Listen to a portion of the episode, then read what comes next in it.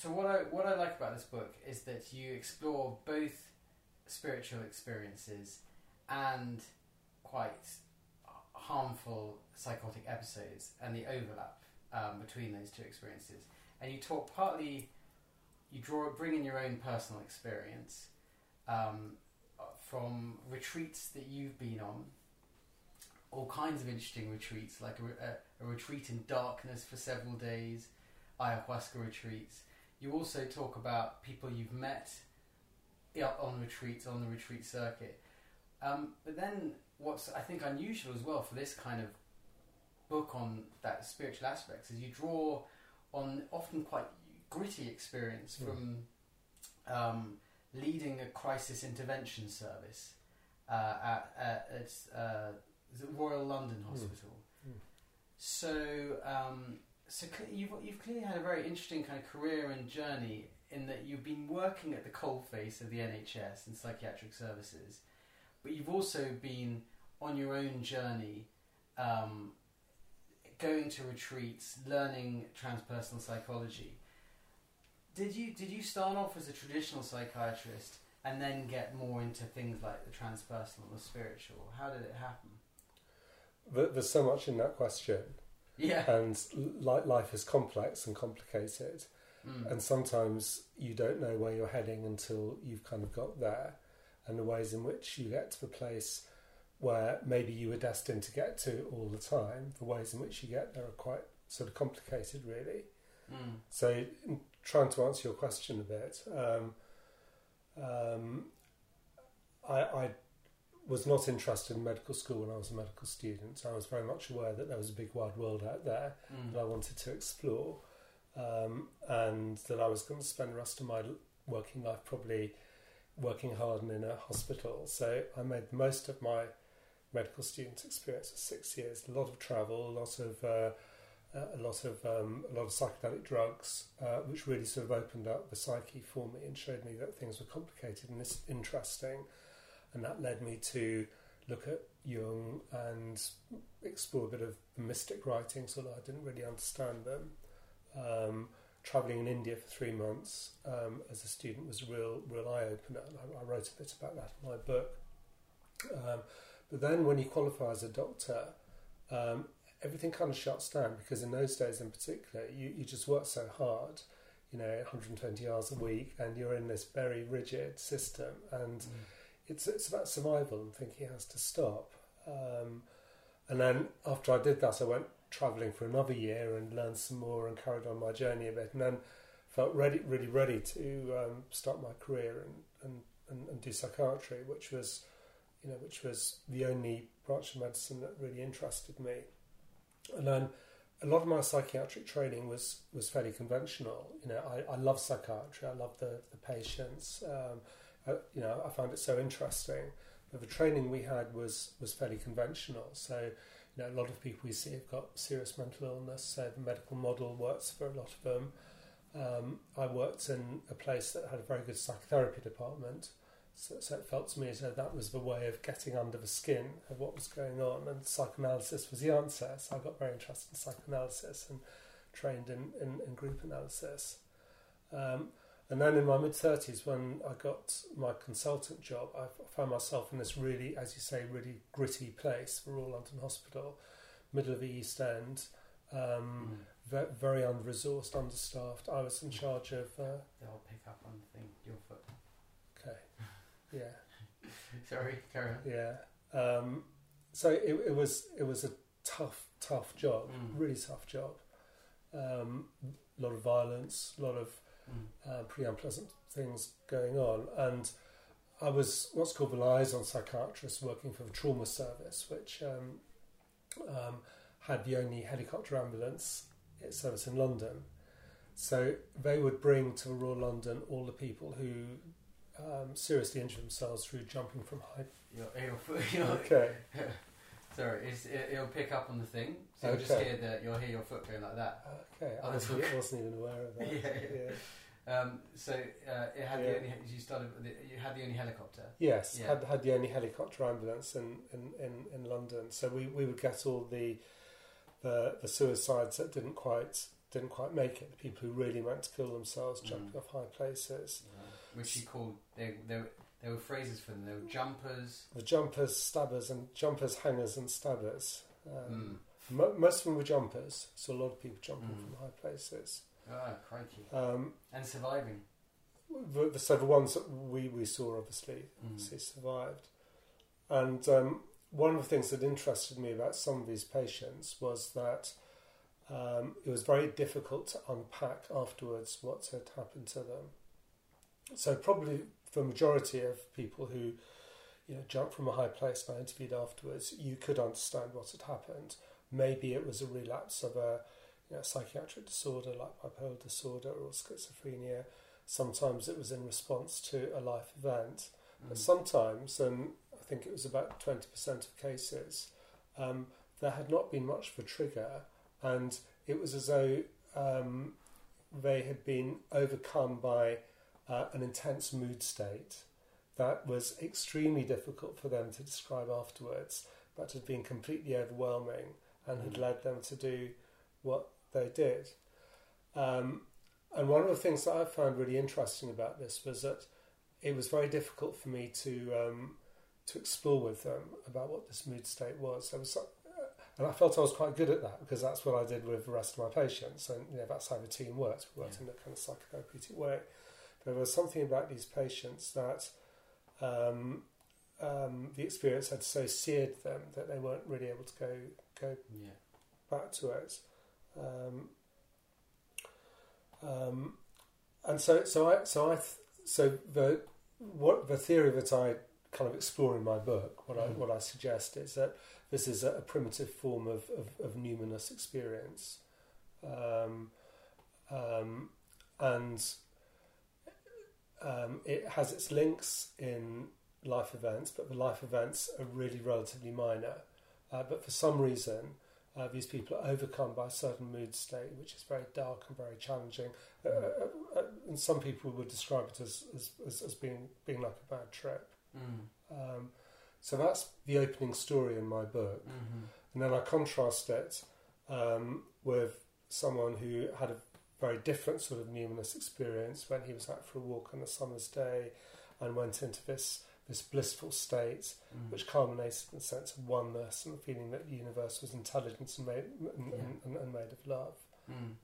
Um, and the person who's written most about these states is a German theologian called Ru- Rudolf Otto, um, and he, he's collected a number of stories of these states, and he understands it in terms of the the, the dark states as being a primitive expression um, that needs to be kind of held and contained um, and really made safe so that the numen can unfold, so you can you, you can come out of the, the, the bad trip experience Mm-hmm. into the fullness of the, the, the, the more classical Mm.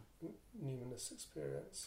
And so the numinous is, for him, for Rudolf Otto, is kind of the divine. Yes. It's the you sometimes use the phrase in your book, the self with a capital S. Yes. So that kind of uh, Atman or, or Yes. God or the kind of the all, that Yeah. kind of thing. So we that an encounter with that, in other words, can be can be dangerous to the ego, to the person, because it's just it, that there's a kind of both a creative and a destructive aspect to it. Yes, it, it takes us out of our comfort zone. Yeah, Um, and there, there, there, there, there are many ways in which it can manifest. yeah. So many ways in which it can manifest. Mm. Sometimes it can manifest in a, in a problematic way that, for various reasons, we, you know, we we, we, we, we can't we can't cope with, we can't contain. Yeah. Um, yes. Um, and you also use the phrase. Um, I mean, we we we did an event recently on, uh, Mm. and it was partly on spiritual emergencies, uh, and we had you spoke and and three of my friends as well, and we had some discussion in that event about the right phrase for this kind of Mm. thing, which is like I suppose spiritual emergency is a term developed by Stanislav Grof and others for a spiritual experience which is quite ego shaking and disturbing and has some kind of elements of psychosis like features like say mania or uh, Mm. mood swings, sleeplessness, and so on. Um, but can be integrated and, and, and, and, and, and become something really helpful and healing. And and you and, and, and another of our speakers um, questioned that kind of terminology, but you prefer the term um, archetypal crisis. Um, and you you speak about um, these archetypal encounters in, in some of the, in, in some of the bits of your book. So um, what would what's that? What's an archetypal crisis? So I think an archetypal crisis is when you essentially have an, a numinous experience to a greater or lesser extent, and it it it uh, causes problems in your personality and, and, and ego structures, um, and that's often got something to do with um, a confrontation with your conditioning. Um, right. So a kind of breakdown in your habitual ego Yes. structures. So I, I love the story of Plato's cave, and Yeah. you know, I've kind of written a chapter about it in my book, and it's a Mm. theme that runs through it. And I find it very difficult to do any kind of talk without referring to Plato's cave. Right. And it just makes a huge amount of sense for me that there's something about consensus reality that people turn away from either voluntarily or involuntarily. Um, and you and the first step, the first challenge is the layer of conditioning that you come across, which Plato's um, story is represented by the effigies, the, Mm. the effigies, and we have an encounter with that, and it's really confusing, and it shakes Mm. us up, and it puts us in touch with our traumas, and some of our traumas are quite obvious. We may know something about them. Some of them are completely hidden from us, and we know nothing about them. Mm. You know, our hidden traumas, our, our layers of conditioning, the things that that make up our ego structures. Mm. And what tends to happen in archetypal crises is that, well, I think what invariably happens is that these, these ego structures are, are challenged. Sometimes that is kind of okay. Sometimes you've done some work. Um, your ego structures may work fairly well and not a huge amount of adjustment need, Mm. needs to be made. And sometimes that's not the case at all. Mm. Um, you know, and, and sometimes people seek to do this work, whether through psychotherapy or holotropic breath work or ayahuasca retreats. And in seeking to do this work, you, you have a mindset of inquiry and exploration. So, in that context, the term spiritual emergency, spiritual emergence is, is probably appropriate because Mm. generally you're looking for psychospiritual growth. But of the patients I at the Royal London, it was almost unheard of for people to have that mindset. So generally, people just want to want things to get back to normal. All the issues are out there rather than in Mm. in here. So they'd suddenly been going along their ordinary life, and they'd suddenly been picked up and shaken around like a rag doll by their subconscious. Yes, and, and, and often it's triggered by substances or stress or Mm.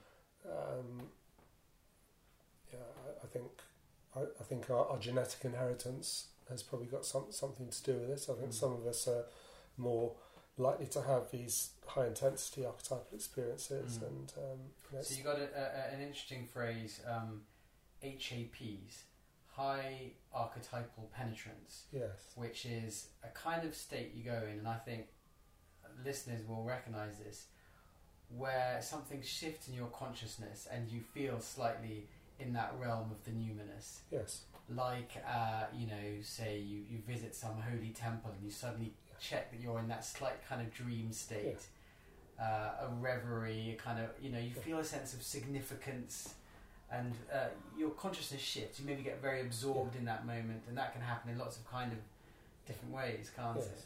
Yeah. So yeah, so so that that's so I, I would say that's a high archetypal penetrance state when Mm. The, the the numinous just shines through a little bit more strongly. Mhm. Um, and I think many of us are inherently, um, you know, we're inherently numinosity seeking, and we try Mhm. to seek out these experiences, whether going to festivals or the arts or Mm. taking drugs or seeking ecstatic experiences. Yeah, Or, yeah. and some some people are very afraid of archetypal experiences and you know this this sort of intensity and try try to damp everything down and you know maybe some people really build defenses that um, that I, I think sometimes are impoverishing because they're afraid of the, these the, the intensity Sure. of these experiences.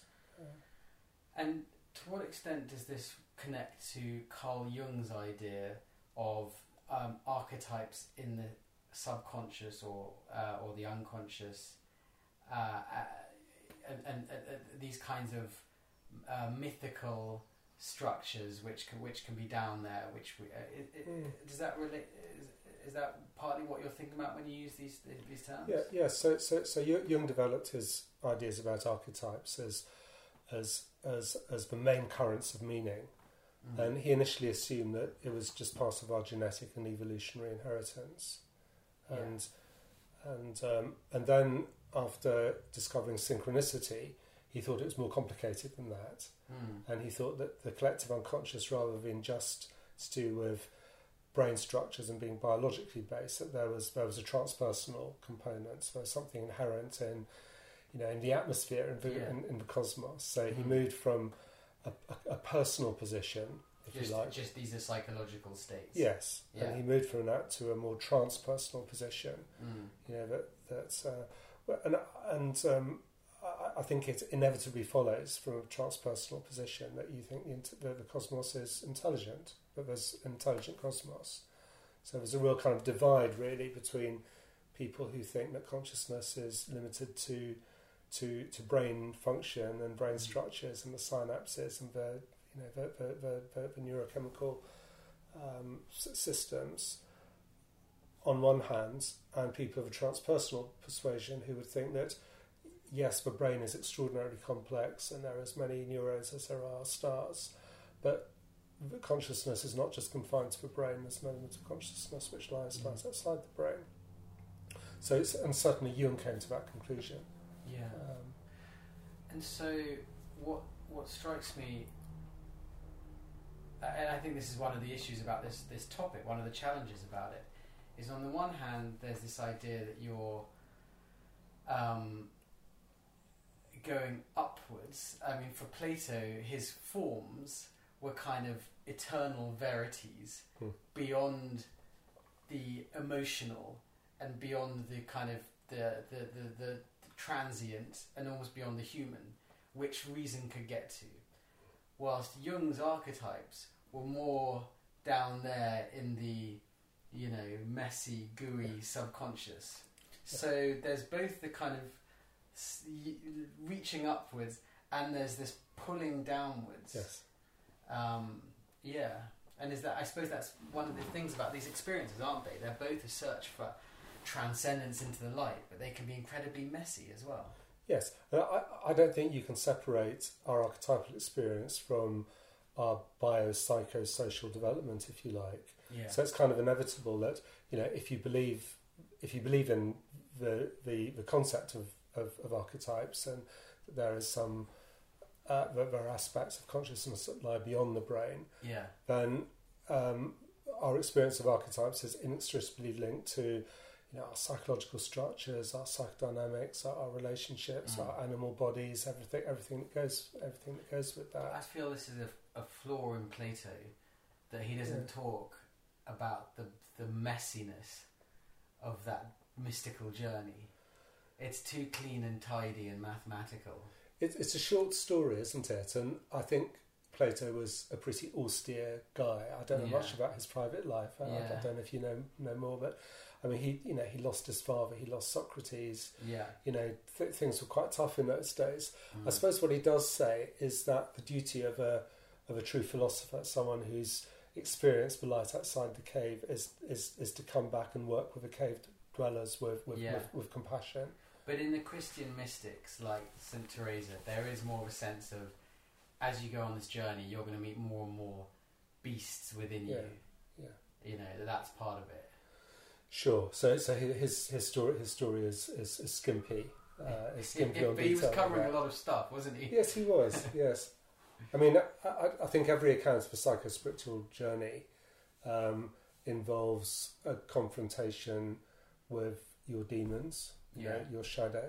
You know, in mm. order to become more whole, you have to explore, tolerate, and welcome the, mm. the parts of your um, the, the parts of yourself that have been hived off into the darker parts mm. of your unconscious. Right, right. And so it's inevitable that you you know you have to uncover these, and it's difficult because so, some of these traumas are so, you know, so so deeply hidden, um, and you know, you, you, you will know yourself because I've read your chapter on vipassana, mm. and uh, that, that, any any intense retreat like that, um, it, it's it's probably inevitable that you're going to have some, some really difficult moments. And yeah. Who, who knows what form that it'll take? But it's going to involve a bit of misery. Yeah. And fear and anxiety. Yeah. yeah, It's a matter of kind of tolerating that and working on it and mm. doing the integration. Um, so, so I, I'm very clear myself that you can strive for spiritual experience and numinous experience and ecstatic experience, but unless you unless you work on yourself and your own personality structures and you know remain rooted on planet Earth, mm. you, you, you know your your progress is going to be really limited. Mm. The, the, danger is it'll become a narcissistic kind yeah. of uh, narcissistic journey. So there's a, there's a good uh, chapter in the book where you talk about um, the Icarus myth, and you talk about people you came across. I don't know if it, I think it was in your clinical work. Mm. Well, uh, maybe one or two characters who get kind of obsessed with the transcendent, um, and uh, there's almost a kind of siren call to it. And the, the more they're they become a kind of space cadet, basically. Mm. Uh, they become obsessed with the spiritual and, and just can't really handle the mundane and the worldly. Um, and so, I mean, that's cl- that's clearly a risk on the spiritual journey.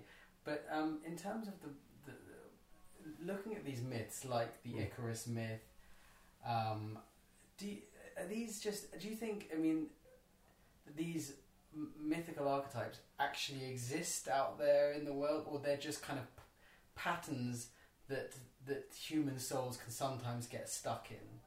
Do you, do you see what I mean? Like, um, it's just an idea about whether these it's partly an idea, a question about Jungian psychology. Mm. Do these archetypes exist independently and kind of, you know, call to us, or or um, or is these just kind of you know patterns that the, that the, the soul can get stuck in, as it were, like the Icarus myth? Well, it, it, it depends on your perspective. I mean, the transpersonal perspective is, is, is archetypes are, are big currents of meaning that, that, that lie outside us but structure every aspect of the universe, including ourselves. They're both outside us and and and within us at the same time. So, uh, what like the, the, like the, archetype of? I mean, like a Jungian archetype. What like the wise old man, or yeah. So, so that that's a kind of stereotypic arch- archetype. So yeah.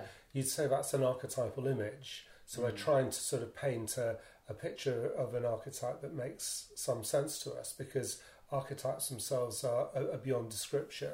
Mm. Um, you know, you can experience deep. You know, so so archetype itself is translated for us by our our sensory apparatus, etc. Um, so the archetype of the wise old man is is quite a or the trickster mm-hmm. or the, the, the, the mother god. These are kind of energy forms. Yeah, yes, yes, yeah. and then you can take a little bit deeper by thinking of the complexity of some of the, the gods and goddesses, like yeah. you know Shiva, Kali, uh, mm-hmm. you know, and some some of these forms are, are, are really quite complex, um, and you know some some psychonauts who've gone very deep into the psyche would would, would see it differently. I went to a talk by Christopher Bache the other night, who's written an extraordinary book detailing um, journeys on very high dose LSD over 20 years, and he he sees archetypes as as just like great big galaxies of, of meaning. Um, and he he would certainly see them as very independent from the psyche. Mm. Um, mm-hmm. and, uh, and, we engage with them, and they kind of engage with us. Right, um, and so you can play with them, or you can be possessed by them. Yes in a dangerous way. Yes. Yeah. It, it's, it's it's very difficult thinking, writing, talking about archetypes because mm. they, they, they are so different. Yeah, um, I think I get what you're yeah. talking about. Yeah. One of the things that fascinated me, which I was completely new to in your book, was um, the anorexia culture and and the personification of anorexia uh, as a, almost a kind of goddess of some kind. Um, could you just say a bit about that? Um, so, I, in my book, I was really trying to understand anorexia from an archetypal perspective, Mm. um, and I likened it. that There's something very life denying about anorexia. There's something Yeah. that is is very drawn to death. Um, so, I, I use the story of of Persephone, who's the beautiful spring-like daughter Mm. um, who's drawn into the underworld, uh, and there's something about the underworld that's very very seductive, and Persephone can't escape. Um, the internal world of girls with anorexia is, is really difficult to understand and get into. On on kind of forums, do they sometimes refer to anorexia as Anna or something like that? Yeah, um, y- yes. Um, so there, there's a certain sort of um, Anna cult on Yeah. some in, some internet forums, which Mm. um, which, which encourages certain behaviours and Mm. mindsets and ways of seeing the world. And It really reminds me of that Jung quote: "The gods have become diseases, right, or making the disease a god." yes, yes, Mm. yes. There's something very captivating and possessive about anorexia. Mm. And in psychiatry, we've tended to understand that as turning off a body clock and going back through adolescence, so you're no longer challenged by, you know, hormones and growing up and everything that goes with that. And I, I'm sure that's right. There's an element of that, but there's, there's something else going on as well. Yeah. Uh, I think an archetypal perspective would be helpful. And I, I really hesitate to say this, but um, you know, the advent of of of MDMA therapy for people with post-traumatic stress disorder and other other conditions, and it really looks as though MDMA-assisted psychotherapy is going to be a treatment that we can use for some conditions soon. Mm. And you, you do wonder if it might be helpful for some people with, anore- with, with- anorexia, Mm. MDMA-assisted psychotherapy. Um, because the, soften the edges. yes, because there seems to be something um, about the, the the heart opening, the opening to love and compassion, compassion for Mm. yourself, um, really that might be Mm. really helpful for, for these people because they are so they are so hard on themselves. They're so punitive. Do you Uh, think they know that they are killing themselves, or is there is there is there kind of denial in there? Um, yes to both. I, I think they do know they're killing themselves, but, but there's also a, a, lot of denial. Mm. Um, it's a bit like any addiction. You know, you, you can Yeah. know that you're you're slowly killing yourself, but the addiction is, you know, is, is, is very hard to let go. Yeah. Yeah. So I suppose a key question f- for me about the spiritual journey um, and about Jungian psychology is this idea of to what extent should we trust the capital S self Mm. and surrender to it. And I think there's there's a there's a bit in your book where you talk about trusting the wisdom in the subconscious. That there's there's something in the subconscious which is a kind of you know like in, in Jungian psychology it's an it's an auto healing system seeking to kind of correct itself sometimes. Which I, I, I accept that idea and, and that's part of the idea of, of psychedelics, trusting the journey, surrendering to the subconscious and it, and it knows there's a kind of intelligence within our subconscious which can be more intelligent and insightful Mm. than our conscious rational Yes. mind. So I accept that idea. Um, on the other hand, y- your, your book has these stories of people who kind of have an opening to the to the self or the numinous, and it destroys them. Yes. Um, they jump off buildings, they uh, starve themselves to death, and and I've I personally have also had like uh, you know awakenings which have which have felt close calls, and and when when you see kind of someone who has a you know I mean uh, so it's um it can be so rough you know that that kind of spiritual journey and it can it can be fatal. So, do, we trust the self? Does the self with a capital S or the subconscious have our best interests at heart? Because obviously, Jungian psychology and Freud, Freudian psychology would say, "Oh, it's a jungle down there," um, whilst Jung, I think rightly, has this sense of a wisdom and, and an optimism and a teleology to the to the unconscious. So, what, uh, I mean, you probably have the same thought. And what, where, where do you where do you come to on this? I'll tell you very briefly what I think about it. Mm. As, as I wrote in that piece on spiritual emergencies, it makes me hope that there we have multiple lives, Mm. so that you know to the subconscious, yeah, it might rough you up for this life, but it's all part of it. it uh, the growth of the acorn happens over multiple lives. Mm. That's the kind of teleology I look to for kind of hope when I see people who've started to grow and it just it just hasn't worked and they're stuck and I don't think they're going to get better in this life. What do you think? How do you make sense of it? I think life is really hard and complex, and um, I think if, you, if you're going to do this work, uh, or if you find yourself in archetypal crisis, you know whether you come to this work voluntarily or involuntarily, the the, the, the mantra is always set, setting, and, and, and integration, and we, we all kind of know that, but it's difficult to really put into practice. Mm-hmm. Um, so the, the the mindset needs to be one of exploration, work. This is a serious endeavour. You know, you're you're on a you're on a journey, and you're really going to honour that journey. Mm. Um, and the- you know the, the setting varies according to the context, but it needs to be safe and productive and helpful towards integration. And then integration again, you know, it's very easy to pay lip service to integration, but integration is hard work. Our whole life is an integration.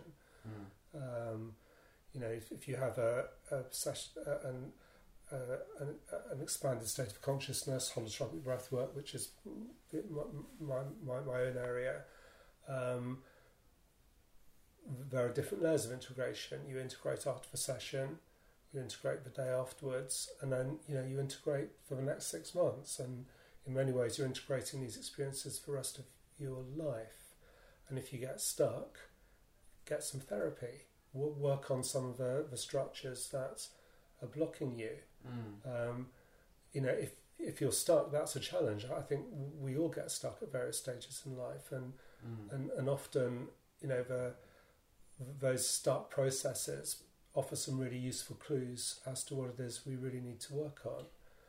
It, Yeah. but just to answer your question about trusting the self, um, I think in altered states of consciousness, I, I think I think you have to trust the self. I, I Mm. mean, for, for, for, for me, that's the, the cardinal assumption that you, you trust this this this uh, this inner healing inner healing intelligence. Mm. That doesn't mean that you know you, you need to be careful where you put your trust. Yeah. Um, Yes, I mean, I suppose I'm also talking about um, God. Yeah. I'm, I'm using the self as a word Yeah. for God. Yeah. I'm saying, do you trust God? Um, why do sometimes people feel a call to God and it kills them? Um, what's what's that say about God? That's what I'm saying. That's what I'm asking. Um, are we just kidding ourselves that there's a you know these are just these are just openings to the, the subconscious and so on? Is is it does it suggest that the nature of divine reality doesn't really care about individuals? So these are some of the things I kind of you know, these are some of the big questions I'm I'm wondering about.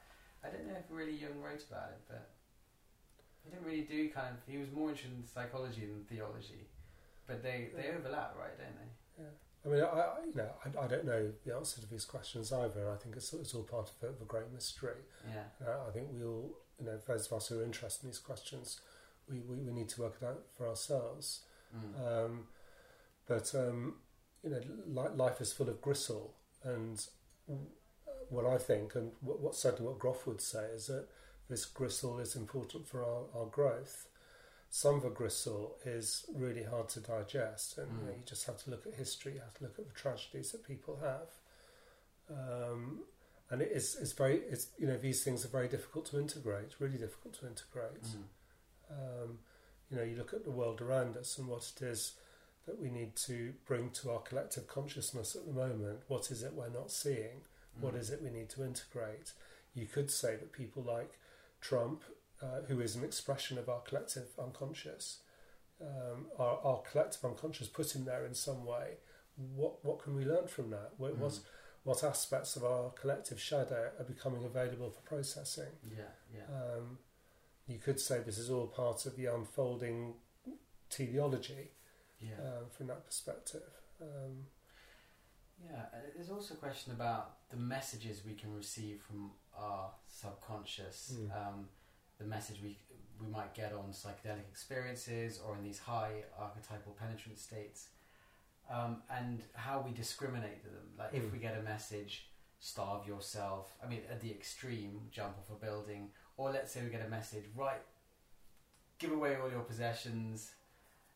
c- Come and join the temple. Is a message you got when you were in India as a young man. You know, abandon the medical career, and how we kind of uh, discriminate about them.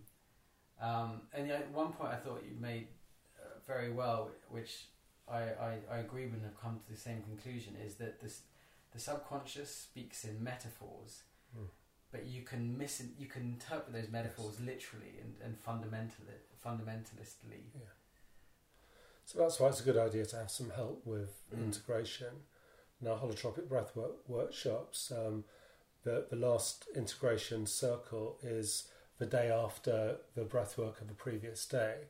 So some integration has, you know, and all that time is basically doing integration exercises, and then you come to the final, the, the, the final group, and um, and pretty much every everyone is back on planet Earth, and is seeing things very symbolically. Um, and we give everyone a really strong message that you shouldn't make any decisions until you know you've, you've worked things out a bit. I mean, if you know if you've realised in your in your session that you need to there's some behavioural changes you need to make, like drink less or you know stop doing a certain behaviour which seems to be destructive, then it's really important to do that straight away while you still have the impetus. Um, Mm. um, there's other big life decisions like giving away your possessions, giving up your job, divorcing the wife, Mm. um, wh- whatever it may be. Um, this this may be um, this may be incredibly powerful symbolically, um, but it's so important just to take it on a symbolic level and think Mm. about it and and um, not not be hasty.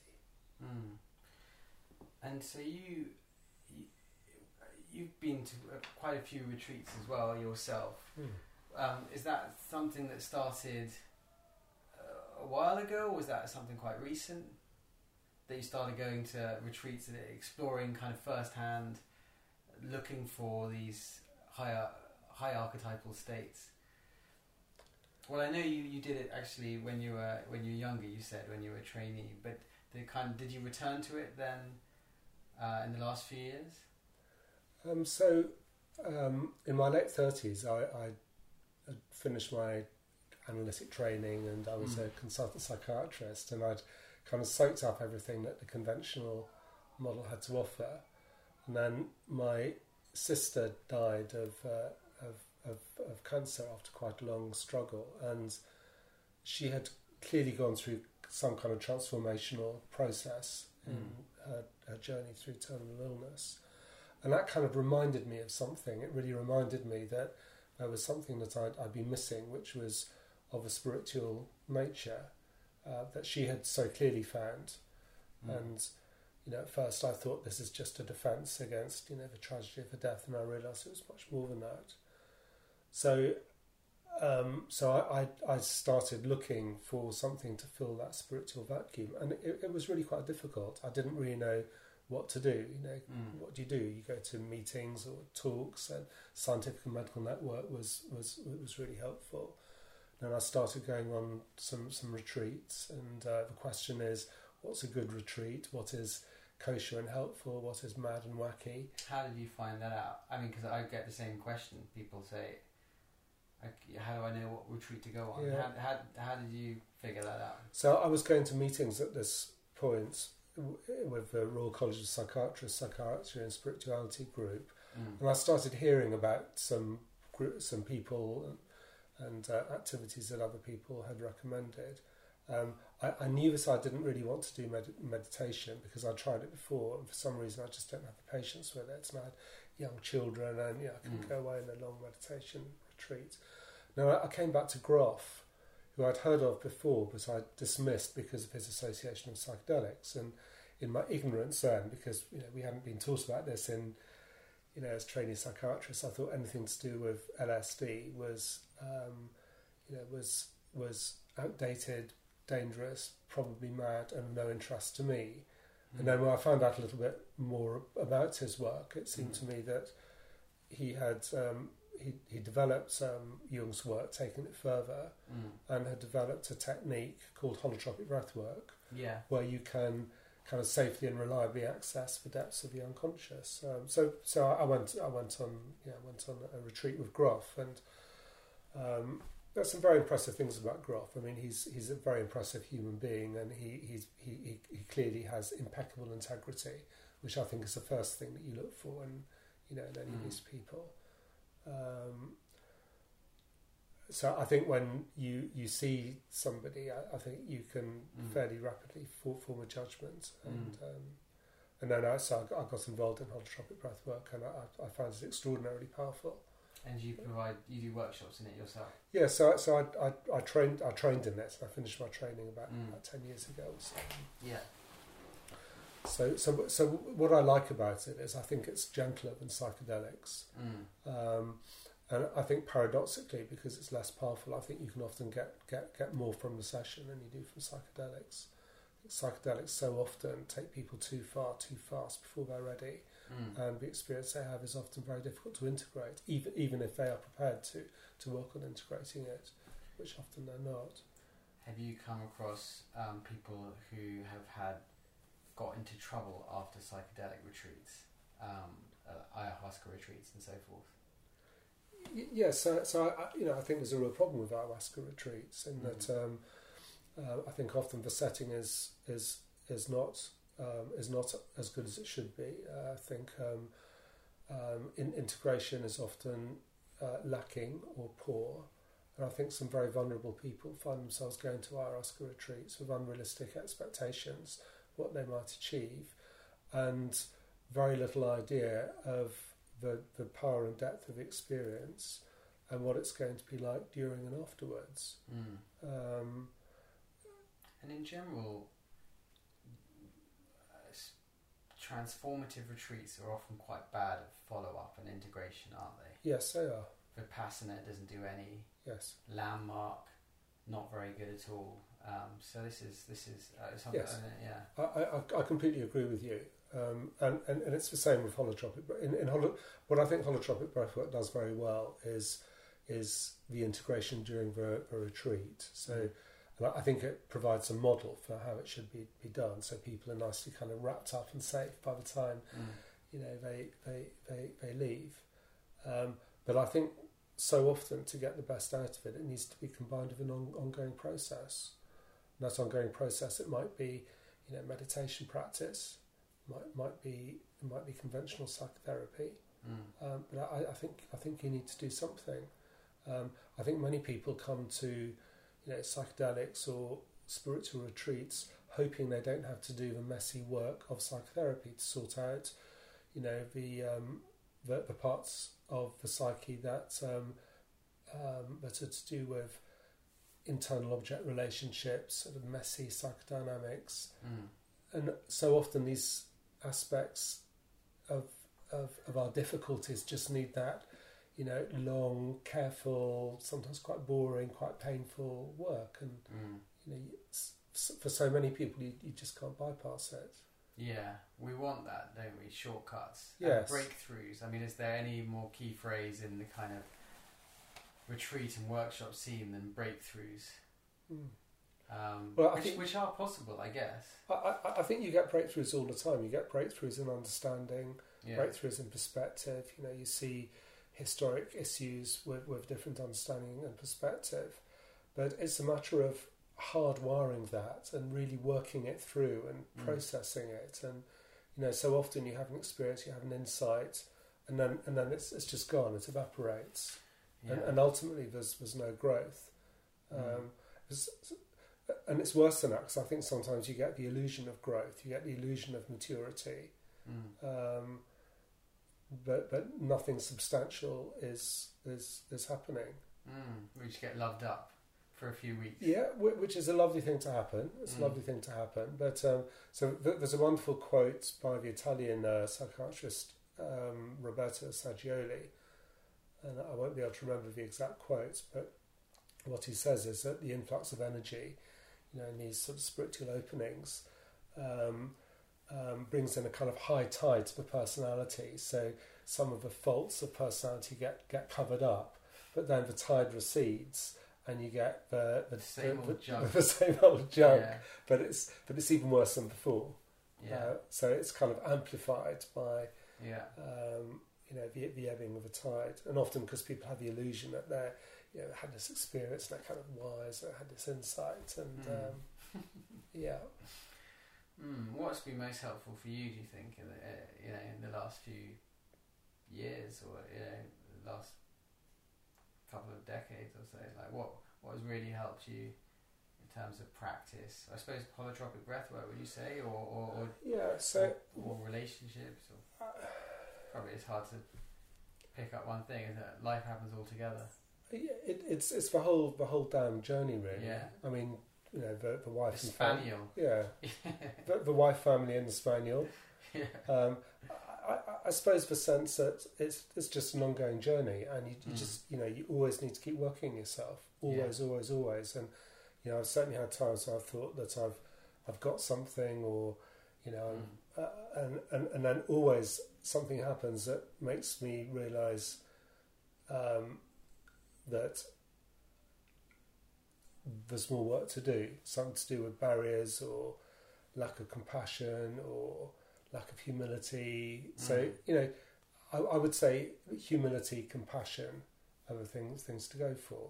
And in terms of, Yeah. terms yeah, of yeah, I can. I, Yeah. I, I think you embody that well, and it keeps you young. You're how old are you? Did you say when we last met you're like sixty? yeah, Yeah, because I think you look younger than sixty. You kept young with the uh, with the humility or whatever. it's good. well, the kind of it's a, a, beginner's mind type thing, right? You're not kind of Uh, ossifying in certain attitudes. Well, I think ossification is is Mm. is, a, is a real issue, and Yeah. I, I think you just have to keep yourself.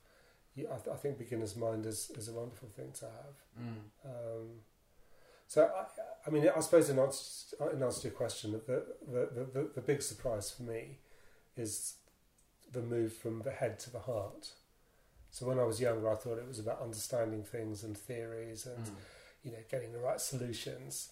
And now I realise that that's fine, but that is actually about the heart and you know the heart opening and working on the barriers to heart opening and manifesting you know love in whatever way you can to to to the world around you.